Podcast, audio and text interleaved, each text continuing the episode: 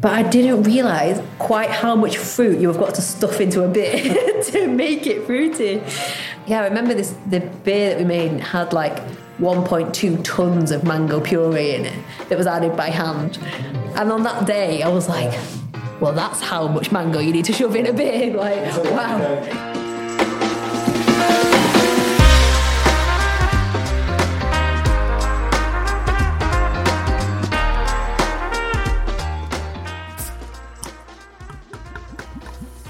Hello and welcome to We Are Beer People, a podcast all about the many different people who help us enjoy beer. I'm your host, Rob Cadwell, and I reckon if you're listening to this, then there's a good chance that you are one of the beer people too. You might be involved in the world of beer, you may want to find out more about the industry, or perhaps you simply enjoy drinking the stuff.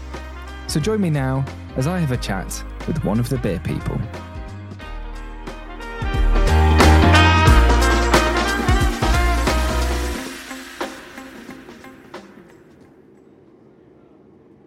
Today we're in Staines and we're chatting with Hayley Pearce, shift brewer at Siren Craft Brew. And this is part two of a two part episode. In the first part, we focused mainly on Fuller's and the earlier part of Hayley's career, whilst this second part picks up when Hayley joins Siren Craft Brew. So if you're joining in the second part and haven't yet listened to the first part, I'd recommend starting with that. But for now, join us as we have a chat with one of the beer people.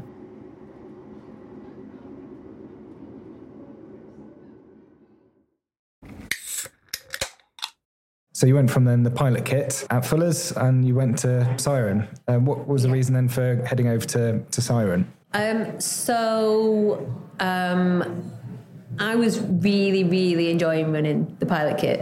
Um, I got to do loads of collaborations.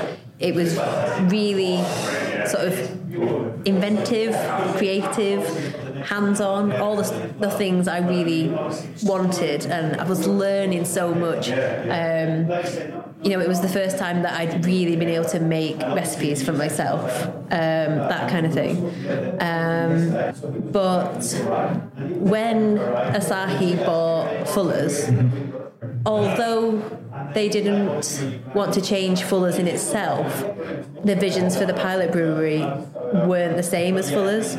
So until they could figure out what exactly they wanted to do with the pilot brewery, they essentially closed it.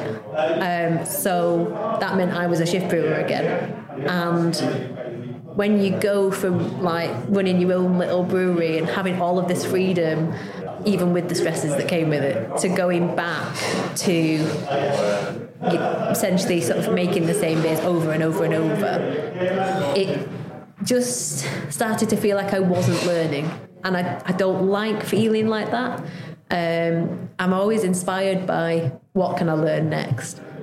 What's around the corner? What's the new technique that somebody can show me? Mm-hmm. So to to do the same thing day in day out, although I I love Fuller's and I still do. I absolutely love that brewery. The job itself wasn't making me grow as a person. So I sort of thought, okay, I think I'm ready for a move.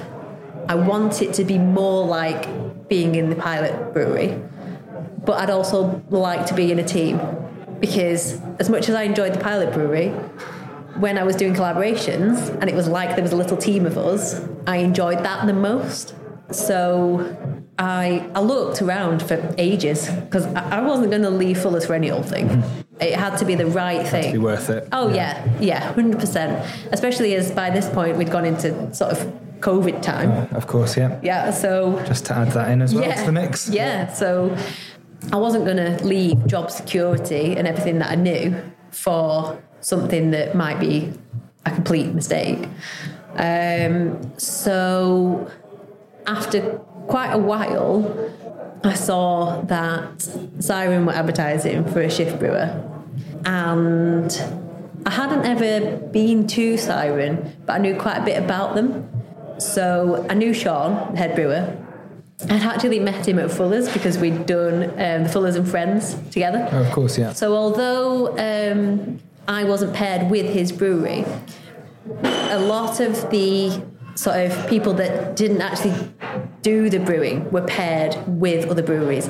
So if it was one of their brews, the brewers still brewed it, if that makes sense. Mm-hmm. So even though it, it wasn't that brew, I'd still met him by going through that that whole thing. So I knew that he was nice and inspirational and um, had a lot that he could teach me. I knew that Siren were doing a lot of new beers. So I knew that the year before I joined, they'd done like 100 new beers in a year which for me was just completely unheard of. Yeah, that's a big, uh, that's a rate of new beers, isn't it? Yeah, yeah, Every two, three, two, yeah, yeah, just crazy.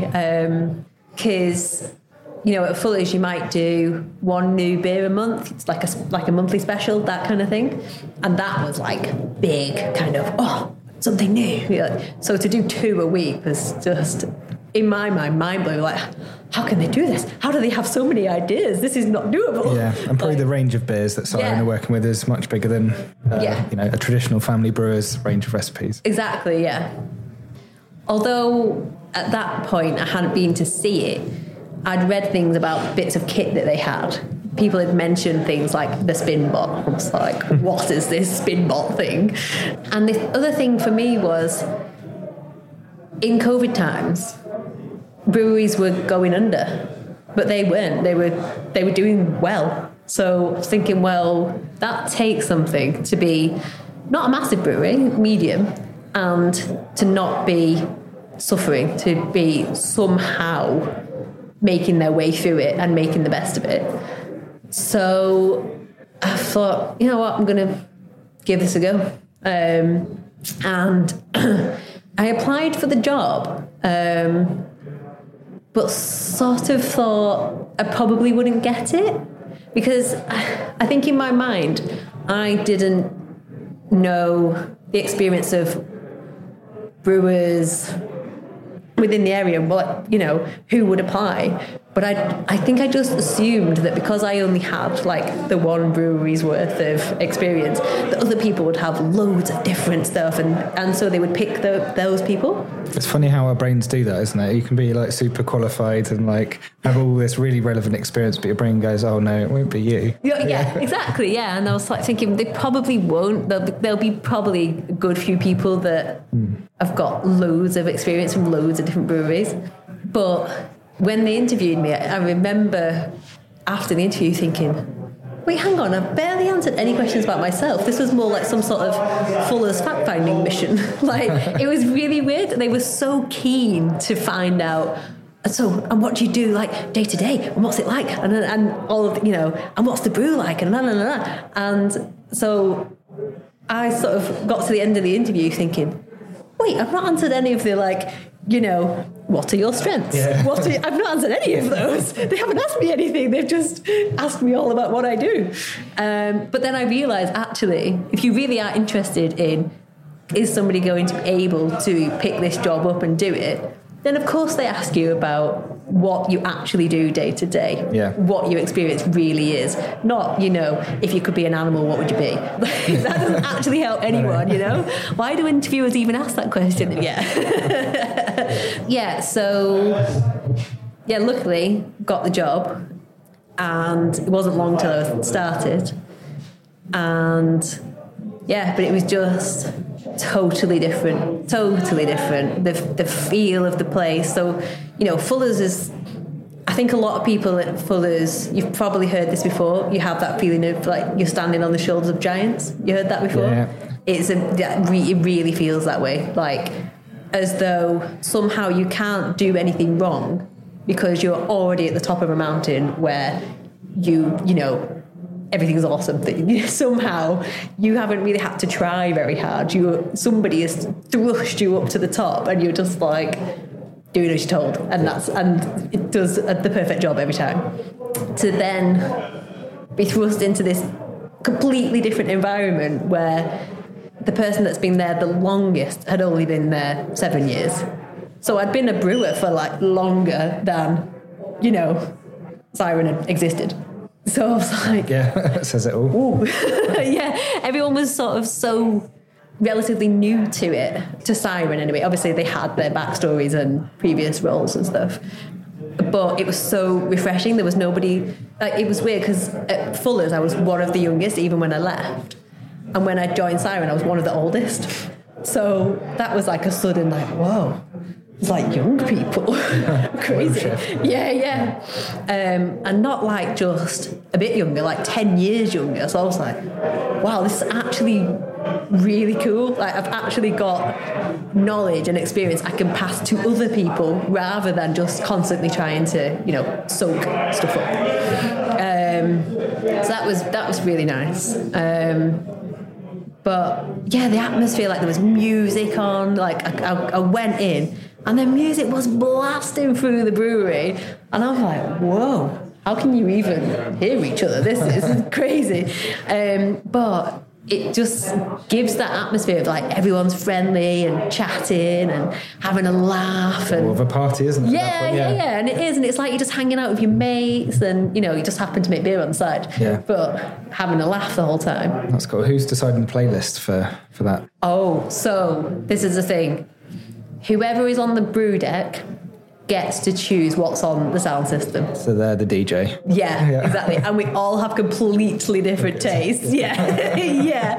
The only thing that everybody has in common is that when I'm on the brew deck, they're like, oh no, oh, it's her again. Oh, she's got that horrible music because I have the worst What are you famous for then? Um, basically, just like 90s cheesy pop. It's fine. yeah, like I love it. I love the music that I can just sing along to without having to think about it. Um, because it's almost um, rhythmic with the brewing. Yeah. You know, once you're used to the brewing and you've got the music on that your brain just naturally sings to, you can just sort of do both. Whereas um, if somebody else's music's on while I'm trying to do something, I find it quite jarring. Yeah, you know, like yeah. you kind of find yourself thinking, what, what was that lyric? What did she just say? Or whatever. So, um, yeah, but everyone's different. You, you'd have anything from like my cheesy rubbish to like metal, um, throat music.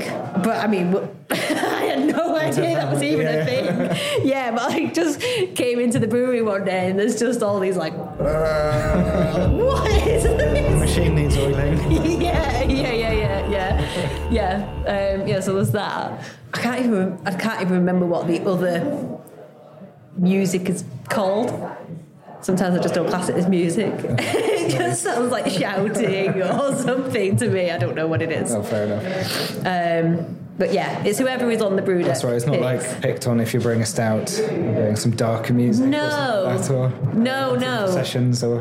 Um, no, but I do have a belief that it's really important, uh, like what music you're playing when you're brewing. Um, it wasn't me that came up with this. One of my favourite brewers told me once um, that it's really, really important that you play the right music to the beer because that's what will make the beer happy and it will brew correctly if you play it the right beer, uh, the right music. So um, yeah, I don't. I mean, I can't be sure that the beer likes 90s cheesy pop, but it comes out right. So, you know, I think there's Maybe it does. that. I think Yeah. that's it. it. Makes you happy. Yeah. So you make better beer. Yeah. Also, Prince Charles, King Charles, as he now is, he was talking to plants to make them Yeah. healthier and happier and everything like that. That's and, it, uh, yeah. You know, but I think there's something in that. yeah. I think it, beer's like, it just boosts the morale of uh, everyone brewing, doesn't it? Depending Yeah. on whose whose music it is. yeah, yeah. And your singing voice. Yeah. You have to record that on the brew sheet though of what uh, track Oh, what was playing. being played? see, see if that had a, any effect on the outcome. I've never actually thought of doing that. Maybe I will. See if it changes the um, the beers. What were the differences that you saw uh, between Fuller's and Siren? I'm sure there are many, but what were the Uh, key ones that like stuck out for you? I guess um, obviously there's there's the the things like size and stuff like that, but there was just um, mentality differences that I wasn't expecting. I just sort of thought all breweries would run the same, like to time and and strictly, and you know that sort of thing.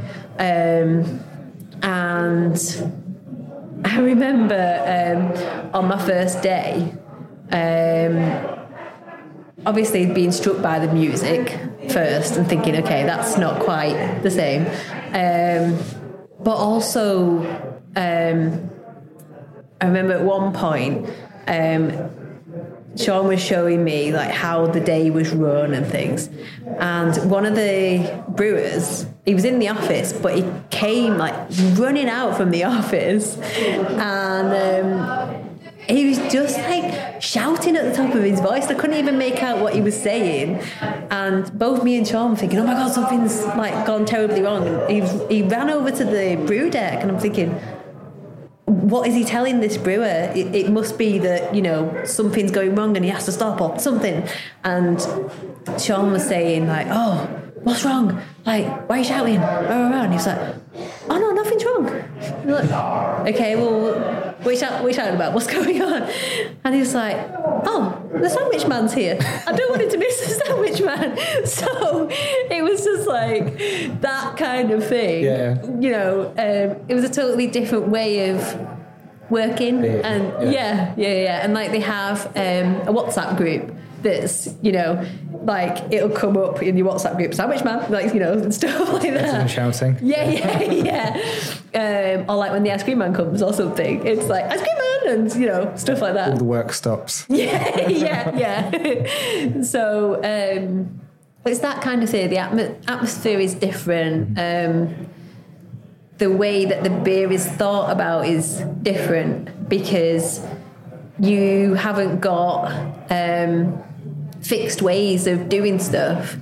It's a constant learning cycle for all of us. Um, and it might be that we are learning from Sean or some of the brewers are learning from other brewers, depending on what experience we've got, or we're collaborating and we're learning from that brewery, or somebody somewhere in the world's come up with a new technique and they've done a podcast about it, and it's like, oh, I listened to this podcast and this guy's doing this, so yeah, let's try it, and you know that kind of thing. Cool, yeah. yeah, There's a bit more innovation sort Loads, of floating yeah. around there. Yeah, yeah. You're not sort of bound by being on the shoulders of giants. Well, exactly, yeah. There isn't as much expectation that all your beers should be the same.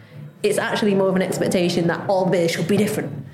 But somehow, it's really. Yeah, But, and you know, commercial. You've still got to be able to sell Yeah. the beer. Yeah, yeah, exactly. As long as you can fit it within that framework. Yeah, yeah. Yeah. So there's a lot more sort of excitement around what are the beers and what are we putting in this one and all of the different ingredients and things like that. Like I remember the first time um, that I made a, a beer with fruit in it at Siren, um, and I hadn't done that at Fuller's, and I'd drunk beers with fruit in. But I didn't realise quite how much fruit you have got to stuff into a beer to make it fruity. And yeah, I, I was part of this day of adding all this mango to a beer. And it just was like never ending. Just this constant trail of people with like, we have like a 20 kilo like bags of mango puree. And it was just constant, like Shovel it in. just keep yeah. going, keep going. Yeah, yeah, um, yeah. I remember this. The beer that we made had like 1.2 tons of mango puree in it that was added by hand. Oh my god. Yeah, yeah. And on that day, I was like, well, that's how much mango you need to shove in a beer. Like Until then, wow. you don't ever know. But like, No, at no. what point did they work out it was 1.2 tons and like half of that? Well, because enough? they'd learned from somebody else. Yeah. So this is the thing. So the first time they did that beer, it was a collaboration with somebody that had done that before, and so that's where that that kind of brewing is different. Um, and you get to see the friendliness of the industry so much more Yeah. because everybody just works together all of the time. Like, of course, breweries are technically competitors, but the brewers within the breweries are not. We are mm. not competitors with each other. We are all friends, and we just like to chat about beer Yeah. and make good beer and figure out how that guy did something cool. And and if you do something cool, you're not like my secret. Yeah. You know, My precious. Yeah, yeah, yeah. Most people are like shouting it from the rooftop, like I've done this, Yeah. you know. And so you, you will easily sort of learn about something. And it's like um, that we recently brewed some of our like very first no and low alcohol beers. We'd never done that before. We didn't know what we were doing, but um, just like through collaboration, you you learn, and like I think it's amazing how people can sometimes spend years perfecting new techniques for stuff, but then they'll quite happily come to your brewery and go, "Oh, well, this is how I do it." Yeah, and these you are the exact steps I follow Yeah. and the reasons why. Yeah, yeah. There's no like concerns about. I'm sure there are areas they protect, but there's no concerns generally about like intellectual property. No. you might have it on a from another brewery. No, and it's amazing. It's like people share magic tricks with you or something.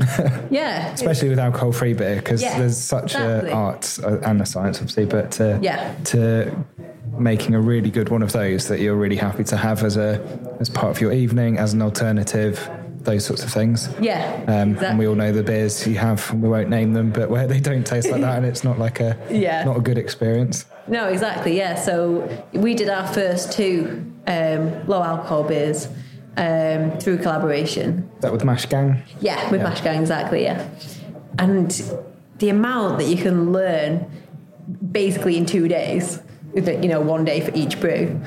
Yeah, it was incredible. And and I think the thing is, it's like it's the passion that comes from people that have perfected these things. It, it just exudes out of them. Yeah. And you can't help but just be sort of in awe of them, just listening. Like, oh, give me all of your knowledge. you know? Yeah. yeah. pen and paper writing it. Yeah, yeah, yeah. And and but they don't mind at all. And I think that's one of the things I love about other brewers. Often they either don't realize quite how much knowledge they have that they can give to others, or they're just so humble that, you know, and, and, and they're just, yeah, they, they don't mind. They, they will just tell you anything. It's so, It's a lovely place to be, I think. I might flip that around to you, though, because you must have brought some uh, knowledge and skills and experience from Fuller's to Siren that's probably Yeah. able to be put to really good use there. yeah, yeah. So um, before I joined, uh, Siren hadn't really done many sort of more traditional styles. I'd say they were more known for their IPAs and the stouts, that kind of thing. Definitely the stouts. But when I joined, one of the first beers that I, I worked on and was part of the recipe on was an ESB. Perfect. So yeah, so obviously I knew what I was doing, but it was a- it was of course a siren twist. So it was a coffee ESB because they were doing a project. Um, it was called the Barista Project, um, and they made several different beers to show how coffee could be used to make variety of different beers, not just stouts, for example. Um, so going on from that, um, Siren then bought their own pub, so the first ever pub, and they were selling somebody else's bitter because we didn't have one. And although I can't take credit for the whole recipe, I had my involvement within the recipe for Siren's first ever bitter. That then we got into the pub and now we don't have to use somebody else's. Yeah, you've So, got to have yeah. a bitter in a. Yeah. Haven't you? Like, people expect that. Well, exactly. And the thing is, whenever I'm in a pub like that, if it's not sort of like here, obviously everyone would always just say, Oh, can I have a pride? Because that's the obvious beer that you would pick. A lot of people don't actually ask for the branded beer, they'll just say, Can I have a bitter? And so it wouldn't, in that case, matter if you were giving them some a bitter you'd had to buy or one you were brewing. So It may Might as well be one, out. Yeah, Yeah. one you've done. Yeah, exactly. that's it. So yeah, uh, but I actually really like our bitter. So yeah, memento if you ever want to try it. I hope you're enjoying our chat. And if you like what you're hearing, there are a few things you can do that really help us out and help other people find the podcast. Follow or subscribe to We Are Beer People wherever you get your podcasts and leave a review or rating. Or share the episode on your socials or even in actual real life. And if you want to stay up to date with all things We Are Beer People, you can visit our website at wearebeerpeople.co.uk where you can sign up for a monthly newsletter. And you can follow us on social media at We Are Beer People. And if you have any questions or comments or want to hear from any beer people, then pop me a message. Now, back to the podcast. And what would, um, I guess, a typical days or weeks kind of brewing look like for you nowadays? Um, a week in brewing, so it's shifts again, similar to Fuller's, but the um, shift hours are slightly different. Um, but you've still got an early brewer and a late brewer.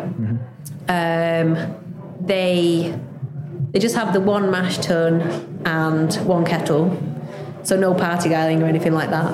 Um, but they have a three tank system, so this was another thing I had to get used to. So where Fuller's had what they call a copper whirlpool, um, Siren have got a kettle and a separate whirlpool. Um, and that helps with like hop additions and stuff like that because you can go from the kettle via a heat exchanger, cool the wort down, and then add the hops at a cooler temperature. So you get less bitterness from those hops and more aroma. Um, and it's a really cool technique that you couldn't really do like at Fuller's for example. So in a day you'd start off the same in that you'd start off by mashing in. Um, for three of the days we do three mashes a day and for two of the days you'd either do two mashes or a mash and a clean Yeah. um, so the the early brewer act- will actually mash in all three beers. So they'll mash in the first one, run that all the way through the kit into the FV. Meanwhile, they halfway through that process will have started mashing in the second brew. So they'll be looking after the the first beer in the kettle. Meanwhile, mashing in the second beer into the mash tun. Um, they'll move the first beer from the kettle to the whirlpool and into the FV. Meanwhile, moving the second beer into the kettle. Um, once that's in the kettle, start mashing in the third beer, and at that point, that's when the late brewer turns up. Um, and you go, phew, and hand it all over. Um, Being a flight controller or something. Oh, like, yeah. Like, uh, that's parked there for now, but obviously need to bring that out. It's a, yeah, it's a lot, especially because the kit's sort of half manual, half automated, um, and the brew deck itself is up some steps, and all of the pipework's underneath um, the deck. So when I was first learning, I couldn't get my head around where all the pipework went from all of the different tanks. Just a jumble of spaghetti. yeah, yeah, just loads of pipework. I'm just sort of like, oh, They could have made it really simple, but they've just filled it. yeah, yeah. It really I- yeah. they just made it do loop de loop for a laugh. yeah. This one just connects back to itself. yeah, yeah, for no reason. Yeah. Yeah, so um, yeah, so you'd be balancing all of those processes, but also doing things like cleaning the heatex, pitching the yeast. So if you're if you're doing three different brews, the early brewer would pitch the first brew, and the late brewer would pitch the second two brews. Um, but then also you've got in between that you've got to dig out the mash tun. So the early brewer would two, do two of the digging out the mash tun, often with the help of a brewery assistant, thankfully, because if you've got you know one brew boiling away in the kettle and a few other processes going on and you've also then got to mash out which is sort of not completely manual. There's an arm that pushes the mash out of the door but you've still got to um, dig the mash sort of into the back of a skip Okay, you can't yeah. just allow it to drop in because it'll just drop in one pile and then overflow Good. um, yeah, and it takes about three skips worth Wow, to yeah. empty the mash tun. So then you've got to get on the forks and take the skip outside. And, Yeah, so you've got to be You know, supervising it as well. yeah, Yeah. and yeah, empty it into the farmer's trailer. So there's loads of things going on, and then at the same time you've got to be milling in the next brew. So yeah, it's in a similar way to Fuller's, where you've got all of these things in your head at the same time. It's like that. It's just that the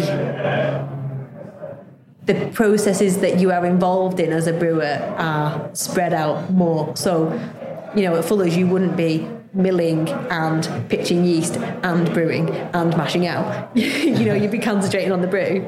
So that for me was quite like, oh my gosh, how am I gonna be in all of these places all at the same time? But yeah, you get used to that. Um, and then the late brew carries on from there. So you've got um, do the last brew, get that into the FV, and then do the cleans and that sort of thing. And you do you do it on rotation. So you would do say a week of early brewing, and then a week of early cellar. Yep. Then a week of late brewing, then a week of late cellar, and rotate. Okay, yeah. And so there's four brewers and we all rotate around those different shifts. I remember at first it seemed like it took so long to get back to the original shift that you were on that I felt like I'd forgot what I was doing because it was kind of almost like a month in between. You're doing totally different things in those sort of yeah. week by week, aren't you? Yeah, yeah. So it kind of took me quite a while to understand what I was doing because I was doing something different each week. So, yeah, the other side of it is doing the cellaring, which again is different because at Fuller's, the brewers did the brew and you had operators that did the cellaring. Yep. So, it's totally different jobs. Whereas at Siren, it's all either done by a brewer or an assistant. Yep. So, it's really, really varied, which is good because I think it stops you from getting into a rut or a, or a routine. Yeah, definitely. You mentioned obviously like your happy places, learning and developing Yeah. and all that. So if you can be doing that, I guess at a comfortable pace, so it's not like overwhelming. I think that's a really good thing to do. Yeah, and sometimes you can get into just the right pattern of shifts where you brew the beer, then you follow it through fermentation, then you centrifuge that beer, Oh. Yeah. and then you and you follow it through till it gets packaged, and then yeah, so it's really sort of quite yeah. kind of thing. Yeah. Yeah, it's nice. You sort of see it at the end, and um, especially if it's a beer that you're really keen to see oh, what did it turn out like. Um, at Siren, one of the things that's really unique about them is the way that they run the centrifuge. So um, where some breweries will have specifications for the centrifuge. So this beer, run it at this speed, this many hectolitres an hour, and that's just fixed. It isn't done like that at Siren because so many of the beers are like a one-off beer. The centrifuge is run by taste. So Interesting, yeah. yeah. So you start doing the transfer. First of all, do all your checks to make sure you're not um, like getting oxygen pickup or anything like that. So make sure the beer's good, like safe.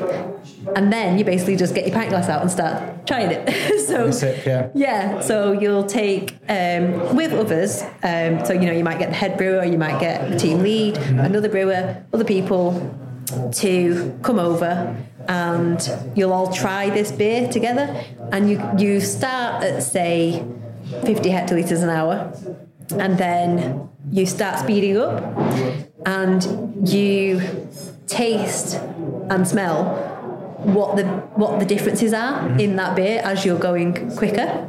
So it might be that if you're doing some sort of East Coast IPA, you, you might get more soft, fruity notes through, and it's it might taste you might have a nicer mouthfeel as you speed up. So you you might choose a faster speed, but it might be for a West Coast that you want that real crisp clarity, and, and as you speed up, it's a bit cloudy, so you go slower again, Yeah. and you know, so so stuff like that, and it's or you know, with a stout, you might want more mouthfeel, so you might go faster. Is that the main effect or of a centrifuge, just to get rid of the particulates and stuff Yeah. inside it? And that could be hops or yeast or Yeah, so adjuncts um, and stuff.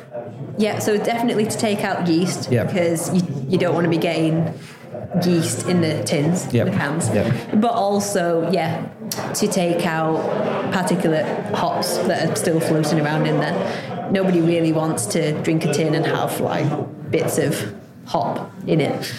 So, of course, you have to make sure that you're hitting specifications of clarity and things like that. You can't just like go wild and like let any old thing through. But within the boundaries of what is this style of beer and what are Sirens sort of specifications as far as like making the beer clean Yeah. within that, there's a lot of scope for. Um, well, at this speed it's softer, but at this speed it's more bitter, and at this speed I'm getting more f- fruit through, and at this speed I can taste more coffee, and look, all sorts of different it, things. yeah. Yeah, You can tell um, how brewers would love it as well because it's another dial you can sort of play around yeah, with, isn't yeah, it? exactly, yeah. Is that what the spin bot is? Is it a centrifuge or is that something else entirely No, different? no. So the spin That's right. spin so this bot- was the centrifuge. Yeah, yeah, so that's Yeah. essentially it. The Yeah. bot is um, a whole different beast. Yeah. He's really cool. The spin bot gets connected to an FV, um, and essentially you, it's like a mini tank, um, and you can put not anything in there, but anything that you would want to impart flavour into the beer, you can put into the spin bot. So that might be cacao nibs. It might be wooden spirals from barrels. It could be vanilla pods. Oh, all sorts of things. Chilies. You know, anything where you think that could impart a nice flavour into the beer, you could find a way to put it within the spin bot. So it might be in like a filter bag that you put the ingredients in and then tie up at the top and tie to the inside of the spin bot so that it's sort of hanging in the, in the yeah yeah or you might just there's this sort of um, a false bottom mm-hmm. in the spin bot so you could you can just put stuff on it. Yep. so like the spirals you can just throw them loads in, in, yep. yeah. And we use all sorts of different wooden spirals depending on what kind of flavour we're going for. Or you know it might be coffee beans loads of stuff. Yeah and then you connect like with hoses to the FV the beer comes out the FV through tangential inputs to the spin bot essentially sort of spins around the ingredients that are in there and then goes back out the spin bot into the FV. And that process is on continuously. So there's a pump pumping it continuously. So the idea is that um, where you might say soak um, something within a beer or put a beer in a barrel or something like that, you're getting the same sort of effect but quickly Yeah. because You're maximising the contacts. that's it, contact time. Yeah. So, um, and the more that you're able to keep refreshing the beer that's getting into contact with all of these different ingredients, the more that you're extracting those flavours and getting that into the beer. But it's also a lot more controllable because you can continuously taste the beer. You can never go back on that, can you? So, Yeah, you can't go back. so you, you never, Yeah. yeah. you need to sort of do that gingerly, but that's that's cool. Yeah, yeah. you practice it a lot, and Sean's really good at it because he's obviously done it a lot now, um, and so he's teaching us, and he'll often be um, tasting whichever tank's connected to the spin bot, and he'll say, "Oh, come and taste this. What do you think of this? Oh, can you taste the wood? Can you taste this?" and gets quite excited about, you know, oh yeah, yeah, this is right now. Yep, we're gonna. We call it pushing it back, push the spin bot back. It's um, essentially where you push all of the beer that's currently in the spin bot back into the FV. Got you. Um, and, and that's like the end of the process, and then it's take all of the ingredients out the spin bot, clean it, and stuff. yeah. Um, but I try to rescue quite a lot of it. so, especially like the wooden spirals. So these these spirals might be, say, from a whiskey barrel, for example. Then then they've been soaked in one of our stouts or something like that, and then so then they're, they're like actually really interesting in themselves. So I'll take a bag of them home. Um, so I have a smoker at home. Oh, brilliant. Yeah. So I use going. yeah, I use the spirals Yeah. to, to as my smoking wood. Yeah. Um, and one of my favourite things to do is when, so you, you know, we make Caribbean chocolate cake. One of the iterations of that was called mole. So it was like had chilies in it and stuff. Yeah. Yeah. And so I took the wooden spirals out of the spin bot once we'd made that beer. I took the chilies that had been in the spin bot with that beer. I took cans of that beer. I got a nice fresh brisket from the butcher, smoked the brisket with the spirals, and then put that brisket with the chilies that had been soaked in the beer and a tin of the beer and made a massive big chili with it.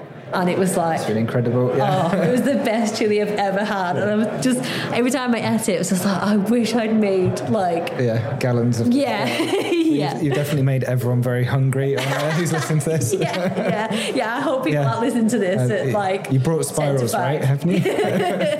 hoping they can just go home and eat dinner quick. Yeah. Oh, brilliant. That's really cool. And um, that made me think. So you've recently done Siren's kind of maiden blending as well. Oh yeah, yeah. So as we talk now, it was last week. Yeah. um, and I um, I've only actually done it once before because it's normally the week that they plan it in is normally the same day as my husband's birthday. so I kept missing it because I kept being off because we'd like go on holiday or something. But this year they put it a week earlier. So I was able to go. And it's just an experience like no other. The amount of really strong, like, you know, well, it's barley wine, Yeah. you know, that you're drinking in the day, starting at half ten in the morning. it's just mad. Um, but I tell you what got me this time was um, when we were comparing how does the beer smell to how does it taste. And as we went through um, different barrels of beer that had been matured for different amounts of time, there's some of the smells that you would get from it. So I remember one of them, I'd, I smelt it. And I was just like, oh, it smells like chocolate. This is amazing. Like, this smells so good. And everyone else is smelling, oh, yeah, chocolate. And the idea was like you would go through different samples of beer and write down which ones were your favourites. So I start writing down like, yeah, great, chocolate, brilliant. I want this in my blend kind of thing. But then when we tasted it, no chocolate, totally different. Did, Wow. Yeah, but that happened quite often. You would smell it and get certain notes, especially if it was you'd get like sort of notes of the barrel or of whatever liquor that had been in that barrel. But when you drank it, it was a totally different experience. Mm. And I think some of the barrels complement what the beer already tastes like and almost just bring those flavors out more. But some of the barrels, um, so for example, for me, some of the tequila barrels made the beer taste so different to what its original state was that you, in one respect you thought, well, how is this going to work as a blend? It doesn't taste like Maiden. But those are the beers or blends, barrels that um, that give each maiden such a unique taste because it might be that the maiden comes from six different types of barrels and the fact that you've got one in there that's got that slight tweak of an odd like tequila taste or something Yeah, that really makes it zing or pop so it was that that was like really really interesting so It's really yeah. cool. It's kind of like the think of the grain bill that goes in. Yeah. You might have like 80%, I don't know, 70, 80% is like just pale malt. Yeah. And it's, you're not going to add in, uh, you know, 90% of chocolate malt or anything like that, are you? yeah exactly But if you didn't have that in certain beers, like you wouldn't, it wouldn't be a London Pride, for instance. Yeah, that's it. So, um, I know it's always a really interesting day. Um, especially because you work in teams and you're all like the whole company gets involved. Yeah. So It's almost like an away day. yeah, it is an away day On at a work. working day. Yeah, yeah, yeah. It's just just an excuse to drink loads of barley wine. Yeah. Um, I'm guessing there's no brewing taking place on that day. no, no brewing takes place on that That's right, day. it's a nice day we, off for we do start a bit early and do some cellaring, but we Yeah. don't brew. Um, but yeah, so you so on my table, for example, um, there was me. Um, there was the lady that works in the lab. We had some guests. There was like people from sales, marketing, finance. So everybody just gets kind of, and it's done on purpose. Every table or team is like that. It's got a nice spread. Yeah. yeah, yeah. No Good. group think happening there. Yeah. Yeah, and you all sort of, I suppose, see the beer in a different way. And yeah, just to have that day where everybody mingles together, especially because, you know, teams change over the years and you might not have got a chance to speak to that person that works in a different department to you. So getting to know them and mm. stuff, it's, I think, as much about the social aspect of Siren as a huge family team as it is about making this blend. It's such a big thing, though. It's so Maiden. Just going back, it was the first beer that Siren ever brewed, Yeah. um, yeah. and now you brew it every year. So it's Yeah. a real tradition thing, and something that is being built year on year on year, where you're able to take different blends and see what's happened in the barrels, what magic has taken place, Yeah. and where you're going to go this year. And you, I guess you don't know until you do that blending session what Yeah. this year's going to be like. So, um, no, you're exactly right. So it was the first beer that Siren ever brewed, which I think just it shows you what Siren are at their core. You know, they didn't sort of go, right, you know what, let's start with an IPA. They were like, no, we're going to smack in this like massive barley wine and also we're going to store loads of it in barrels and not even sell Just it straight from the off, yeah. Yeah, Make a yeah. really big, really big gamble in a way, isn't it? Yeah, go, a right, we're gonna, gamble, as a brewery starting out, we're going to be here in a year, in two years, in three years to, Yeah. to sell it again. That's it. Yeah. It's a massive gamble, but it was done on purpose to show, you know, we are here hmm. to to take the risk that other people might not take and to strive forward in ways that other people might not. And and that first beer was, you know, showed that. Um, so now coming in, you know, partway through Siren's story and being able to work with the beers in barrels that you know the brewers at the beginning brewed is quite magical to be honest Good, yeah. because especially they do um, this solera effect where they never empty a barrel Sort of pour in, pour out, isn't it? So Yeah, you've so- constantly got some of the original, almost like Yeah. a mother dough or exactly sourdough, yeah yeah so you know that each of those barrels has a little tiny bit of the original brew in it which is special so Lovely, yeah. yeah yeah Um, you talked earlier about the uh, being in a place where there were people younger than you, yeah and then that being a new experience. And you talked as well about you sort of wanting to learn and develop. Have you also like looked at learning and developing other people as well, and helping pass on some of your wisdom over the years?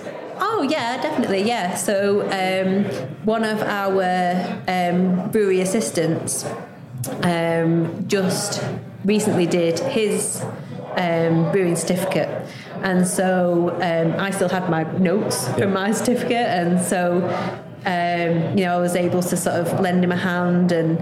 Um, lend him the, notes and if he had questions you know take him through different things. So that was actually really really nice to be in that position where you you know i don't know everything. No brewer does. But to know enough that you can instill that knowledge into somebody else is so rewarding. To, to make that loop is in some ways makes it even more worthwhile that you that you've done it because you're opening up avenues for somebody else to then either follow in similar footsteps to you or go off and do their own thing but you know with your sort of nudge. Yeah. so yeah it's sort of feels similar to how other people nudged me along. Now I can nudge others along and you know encourage them and stuff so I think you're nudging people along, but um, from the sounds of what you're saying and the uh, Brewers Congress, you're also opening the doors for people as well and helping to make it easier uh, for people to come into brewing? Yeah, I'm. I'm trying. Yeah. Yeah. Um, I think. I think I probably see differently to how people have traditionally seen brewing, and brewing has been done the same for centuries. It has always been a manual job, and for me, although I would not want to take away from that sense of the closeness to the ingredients and, and that manual side of it, because that's what's fun about brewing, I do think that in order to let more people into the industry and to open it up to people that aren't weightlifters you need to move with the times in some respects. So, for me, as I was getting into brewing, because I sort of came at it backwards, I was so far invested and into wanting to be a brewer by the time I got to the things that were difficult that I was just determined to overcome it anyway. So when I got to the point where I needed to somehow learn how to lift 25 kilo sacks over and over and over again, I found it really, really, really hard. But was like, I've got to get through this. I will not have gone through all of these years of what I've done so far and the education and the effort and everything that I've put into it to be knocked down by a 25 kilo sack. You know, like that, this will not happen. I will somehow get through this. And I had some like professional training in manual handling and that sort of thing. But I just think when you look at other industries that are similar to ours, so, you know, manufacturing of food, for example, it's a similar idea. But say if you go to a factory where they make bread, they need mass quantities of things like flour. There are not people wandering around with 25 kilo sacks of flour. They're not. That isn't They're really not, no. Yeah. They're, they have come up with ways of automating those things so that those jobs are open to anybody. And again, it's not that I want to take away from the essence of brewing and, and being within the, the ingredients and, and really get to know them. I just think that there's so many people out there, especially that what I've spoken to, that want to get into the industry, but either they're worried that they won't be able to physically do it, so just never apply, just don't get into mm-hmm. it, or they get put off by the application process. So if you go away now and search for a brewer's role, I can guarantee you at least half of the jobs that you'll read, it will say on must be able to lift 25 kilos consecutively. Like, and a lot of people will just think, don't think I can do that, I won't apply. And it's like, ah, there is so much passion and knowledge within these people, yet they are just brought down by this one phrase that says, well, because you're not a weightlifter, sorry, we don't want you. And it infuriates me. And I just, I think if more breweries just didn't write that bit and just tried to see who applied for those roles. And if the person that comes to that role has everything that you want and is amazing, but for whatever reason is not going to be able to consecutively lift God knows what, work with that person to find a solution instead of just immediately saying, no, we don't want you. Um, because ultimately, if that person comes to your brewing, you find a solution, you haven't found a solution for that person, you found a solution for your whole brewery forever. So it's you're investing in your company as a whole and the future of the people that work there. Um, so, yeah, if I if, if I could change the industry in one way, it would be to remove physical barriers for people.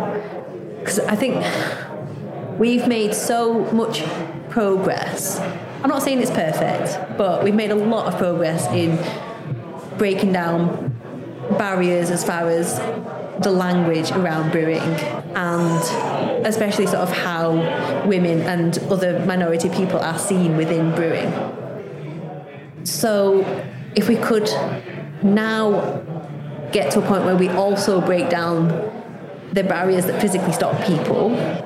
Like for me, I talk to so many women. Like, I, I think there's a genuine belief that we need to encourage women into brewing, but we don't. They are out there. There are millions of them. So many women want to brew, love the idea of it, but get stuck at the point where they think I won't be good enough. You know, so terrible place to be in for the sake of 25 kilogram bags. That, that's it. Uh, for some reason, an industry standard, and as you say, that's been overcome in other industries, yeah. Not wholesale in brewing. Yeah, exactly. But, um, I heard you had an example of Wade sort of come up with ways to kind of help move around 25 kilogram sacks of grain and all that. Yeah, yeah. So um, this was actually in the pilot brewery at Fuller's. I'd struggled with the malt sacks when I was one of the brewing assistants. But because it wasn't always my job, I sort of just struggled through it each time it was my role, and then it's like, okay, if you don't have to do that for a while. Yeah. But then when I was on the pilot kit, not only was it always going to be my job, and there was no silo, so all of it was going to be sack malt, and the um, mill was up some steps. I was just, just like, I, I'm not going to be able to do this. This is not safe. There is no way I can carry something that's at least half my size and, you know, comparative to my weight, like over a third of my own weight, up some steps safely and not fall over or, you know, so, as, as small as that seemed as a problem compared to everything else, it was the one thing that I couldn't think how I was going to get around it on my own. Mm-hmm. But thankfully, um, the project engineer, he just like could see things totally different to everybody else, and he just saw solutions for things. And so one day he came to him and he was like, right, this problem that you've got with the sack malt, explain it to me. And I was like, right. So you're like, okay. So if the sacks were to just sort of appear above above the mill, would that be okay? But yeah, if they would just magically appear, fine. And then so the next time we spoke, he said, "Yeah, I've got it. We're going to build you a winch." Wow. So I was like, Cool. Okay. So yeah, and it was as simple as um, it was just a steel bar that was like screwed into the floor that then had like an arm that went over the mill. Yeah. The winch came down to the floor. I just poked a hole in the bag put the winch hook through the hole in the bag, then went up the steps and I had a little like button. So I just used to like press the button, like lift the bag up. Yeah. And then it was all connected to like a like a rope but rubber. Um, and I'll just like grab that, pull it along the rail to above the mill then you didn't even have to swing it or anything like that. It was no, all, no, yeah, yeah, it just, like, it would just move along the like ceiling. There wasn't yeah. a curtain type of Love idea, it, yeah. that motion, and um, yeah, and then I just open the bag with my knife while it's still dangling there. All the malt goes into the mill. Magic. Easy peasy. Yeah. That's it. Just yeah. Amazing. So, yeah, that I think once that problem had been solved there, and I saw that it could be done, that was then that catalyst of like this can be done. Oh, yeah, all, all, of these things can be approached and overcome. I think it's yeah. again, it's that example of um, just having different viewpoints and minds to solve things, which again is why you want to encourage more people into brewing. Because yeah. imagine the things that we can achieve. Well, that's it. Yeah, um, and I'm sure there are people out there that probably think oh, well, that's all well and good in your airy fairy dreamland where money's no problem and you can have whatever you like. And I understand that. I know that things cost money. Um, but also, to me, your staff should be your biggest investment. And if you're not willing to invest in things that make the job doable more easily for your staff, and if you're willing to be a brewery that has a high staff turnover because they burn out because it's too physically difficult, well, I think you're just losing out because a high staff turnover never makes a great brewery. You never have the passion for the beer or the brand. So surely it's worth the investment in the things that make the job enjoyable and less physically difficult to do. You know, no, no brewer is ever going to go like, oh, I just want the whole thing to be completely automated. Well, maybe, maybe some brewers do, but I mean, you know, most brewers will just will always want to be involved with the ingredients, be able to touch it, feel it, smell it, eat it. Yeah. get, get stuck in Like, that. but yeah. there's, I mean, there's But- ways of doing it, isn't there? Yeah. I mean, you can still be involved, but you take off the strain. exactly. Yeah. yeah. I think here, here to all of that. Um, so I'm going to now turn to the subject of beer and Okay. probably put you on the spot and ask you to name Yeah. your favourite beers. But I'll let you Okay. pick from Fuller's Okay. and then from Siren. So what, what are your favourite oh, beers? favorite from each of those. And then maybe we can go to outside of those. Okay. Yeah, so okay. That's three beers you've got. Um, so Fuller's beers, I would have to say 1845. Um, and it's for two key reasons. One reason is because, um, so I make the family Christmas cake every year um, with my grandma's old recipe book.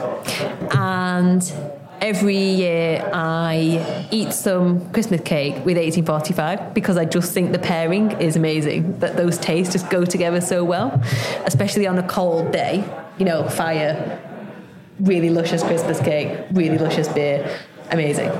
Um, but also because it's bottle conditioned, so I love to save them over the years and then go back and oh, how is that one tasting?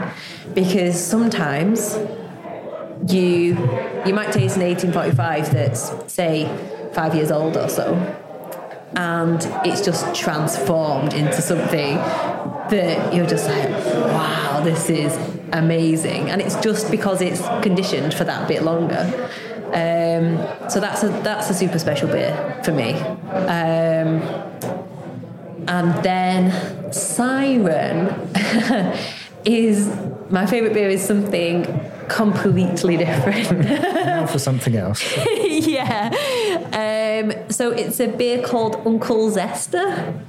so one, yeah. you know it, yeah. so um, it has loads and loads and loads of honey in it, and it's sort of somewhere between a sour and a slightly sweet sort of pale ale. It- um, I've never tasted a beer like it. It is so unique and the first time I had it, I'd only managed to get the one tin because I'd only just started. Um, and we recently remade it, and I was so excited. I actually brewed it, and I was yeah, yeah. I was like, oh my god, I get to brew it. This is amazing. Um, and so much honey goes into it, and it was actually really cool because Sean, like the head brewer himself, actually like helped me get all of the honey into the kettle. It wasn't like you know, oh no, I'm too far up the chain for that. It was like everybody get involved. You know, let's all get this honey in here. So it's a super special brew, and I think it's one that brings everybody together because everybody loves it. And I was so excited to share it with people. I was just like, you know, going to like all my friends and family. Oh, try this beer, and I haven't found one person yet that's gone. No, I don't really get it. Don't like it. Everybody's like, wow. I think there's something for everyone in it. Like it Yeah. might not be what you're expecting to Yeah. to taste or anything like that, but yeah, it's a belter No. of a beer. It is. It's amazing. Um, so, yeah, that's my current favourite. Then, my f- favourite beer is annoyingly a beer that I can't pronounce the name of. so, um, in my terrible English way of saying it, it's called Duchesse de Bourgogne. Well, I'm probably pronouncing it really, really badly. It's a Belgian beer, um, and it's a Flemish red. Oh, nice. So um, it's a sort of sour sweet type of taste. It was my first entry beer into that style, and I think the sort of vintage Rodenbachs have a very similar taste, but because Duchess was my first, almost like you know gateway drug type, type of one thing. that yeah, yeah. remember. Yeah. Yeah, Yeah. Um, I just it just holds that special place in my heart, and it's something that every time I go to Belgium, I go and get like the big bottles of it, up. and Yeah, yeah, yeah. bring it home with me. Um, it's the beer that people get me for Christmas and my birthday, and you know, and I'll never be disappointed. You can never have too many of those. Yeah, or I think. Yeah. exactly. Yeah, I just think it's such a, a complex and yet simple. But I, I don't know how those two things go together. How can it be complex and simple at the same time? But it's the it's the fact that it's it's never different. It's always how you're expecting it to be. Just delicious, but the taste is so different as you first taste it as to when you know it's in your mouth and then when you swallow it and and the smells and it oh i'm just in a whole different world Yeah. just like sort of into the territory of cheese at that point, isn't Well, it? Or It's that sort of thing, yeah, isn't it? And it changes over time when it heats up Yeah. and when your mouth's accustomed with it and all that sort of stuff. Yeah. exactly yeah, Yeah, So- fantastic beer. Very good. And how about uh, your favourite place to enjoy a beer? i i don't necessarily have a favorite place to drink beer i can only go off where do i have the most memories of enjoying drinking beer um, I'd, and if it was that, I'd say Belgium. So, me and my husband go to Belgium every year.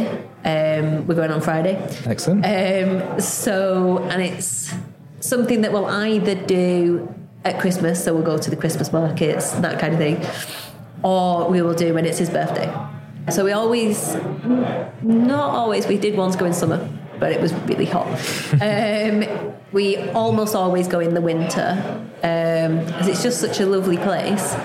And we will always try to go somewhere different and explore what are the breweries that are here, try and go on brewery tours, try all their different beers, find the local bottle shop, find the local beer nerd that can tell you like about their the beers that they've got and and then basically end up with far too many beers in the boot of the car and trying to hide them from customs and stuff.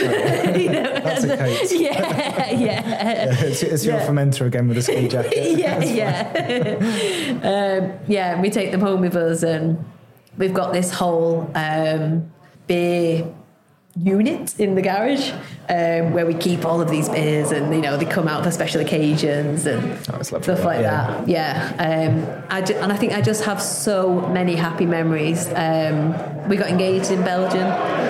Um, our first holiday abroad was Belgium. When we first met, the fact that we both liked going to Belgium and drinking Belgian beers was one of the things that bonded us together. So, although I don't have one specific place, I'd say that's where a lot of my happiest beery memories Lovely. are. That's Yeah. very nice. I'm afraid we're coming to the end of this at the moment, but um, where can people follow you and stay up to date with all things Hayley if they want to? Um, so I'm on Twitter. So that is at Siren CB Hayley. So like Siren Craft Brew Hayley. Um, I'm on Instagram. Um, I think with the same handle. I think that's at Siren CB Hayley. We can check that. I can pop Yeah. the show notes Yeah. as well for that. I think that's about it. I don't have any of the sort of um, super cool things. I don't have like you know TikTok or I don't know what those things are. Well, yeah. I do, but, but yeah, I feel really out of my depth. yeah, yeah. Um, it took me ages to get Instagram. I just had like Twitter for ages, and often I end up with social media because somebody else has started like trying to tag me in photographs or something. Oh, yeah. yeah, uh, you don't have an account. You know, there's photos of you on this thing. Ah, yeah. so then, those, yeah, yeah. then I end up with Yeah. accounts. Um, but yeah, you can find me there. Um, or, you know, come and visit the brewery. Always the best thing to do, yeah. Yeah, yeah. Come and have a few beers, get on a brewery tour, um, email us, come and visit. Fantastic. We, yeah, we uh, we like visitors. So It's normally on a Saturday, isn't it, for Siren? yeah, yeah. Tours on a Saturday, but yeah, the tap yards open most days, um, and you'll often find a brewer in there after their shift. So yeah, tap them up for some knowledge. Excellent. Well, thank you very much. Uh, huge thanks for joining us today on what's got to be a very big day now. yeah, um, but yeah, thank you very much. no problem. Cheers. So, thank you very much for listening, and I hope you can join me on the next one. And this is the part where I ask for your help. If you haven't done so already, please subscribe to the podcast, leave a review or rating, or share it with others. This really helps us out and helps other people find the podcast, particularly as we're starting out. And you can follow us on social media, search for We Are Beer People, all one word. You can also email us at wearebeerpeoplepod at gmail.com.